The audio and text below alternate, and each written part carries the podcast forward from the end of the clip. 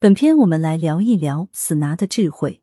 随着港股的进一步强势反弹，不少朋友开始为之前的操作而懊悔，可谓是股价涨得越猛，大腿拍的就越响。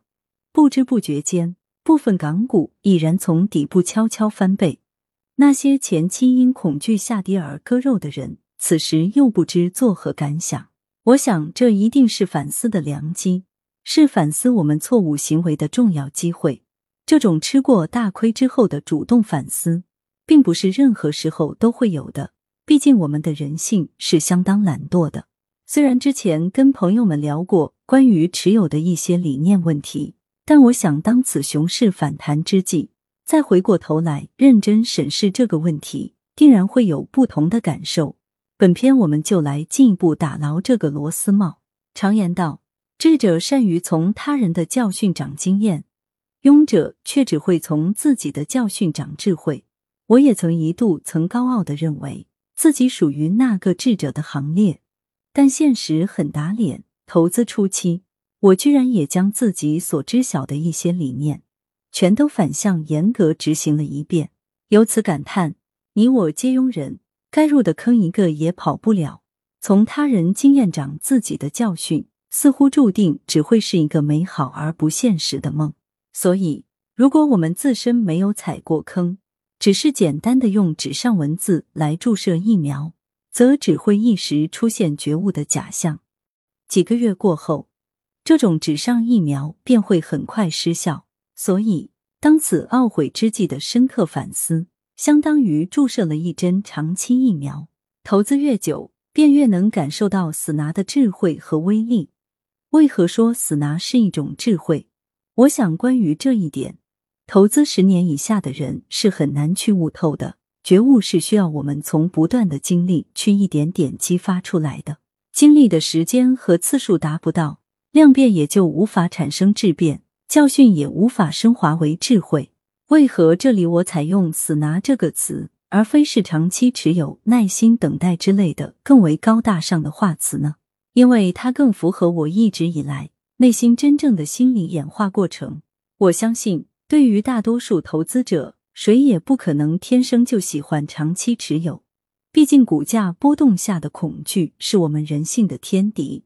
正因如此，很多情况下，我们是不得不被迫持有，不情愿的、无助的去等待未知的安排。此时，虽然我们在行为上也做到了长期持有。但过程却是煎熬的，被恐惧一路支配的，心态是被扭曲的，思维是错位的。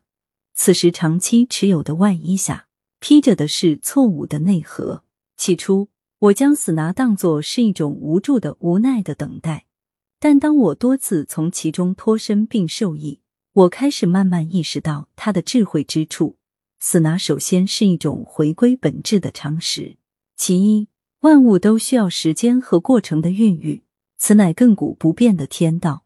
我经常独自一个人散步在公园，边观察边感悟，启迪了我大量的智慧。一朵花，一棵草，从种子到长大，它需要时间；一头蛇，一头猪，一条生命的成长，也需要时间。商业中，一个项目的投入、建设、投产、运营、市场培育。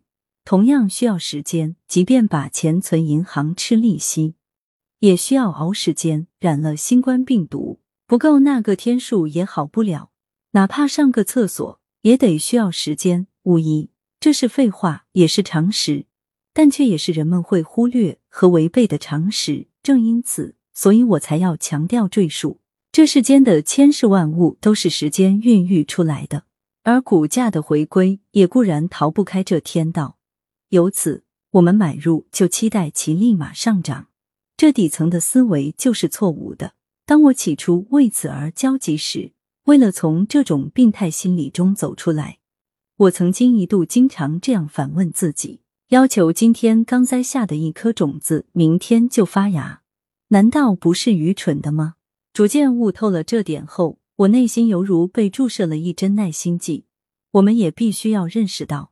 任何天道都需要时间，等待是一种代价，更是孕育天道的养料。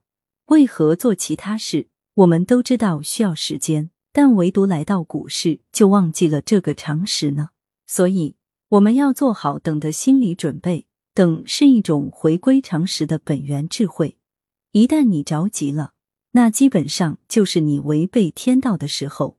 这一点需要我们好好去悟。正如老八所说，买入一只股票，指望它第二天就上涨是非常愚蠢的。在此，我也要加上一句，而且是违背常识的。作者吴伯庸，来源雪球。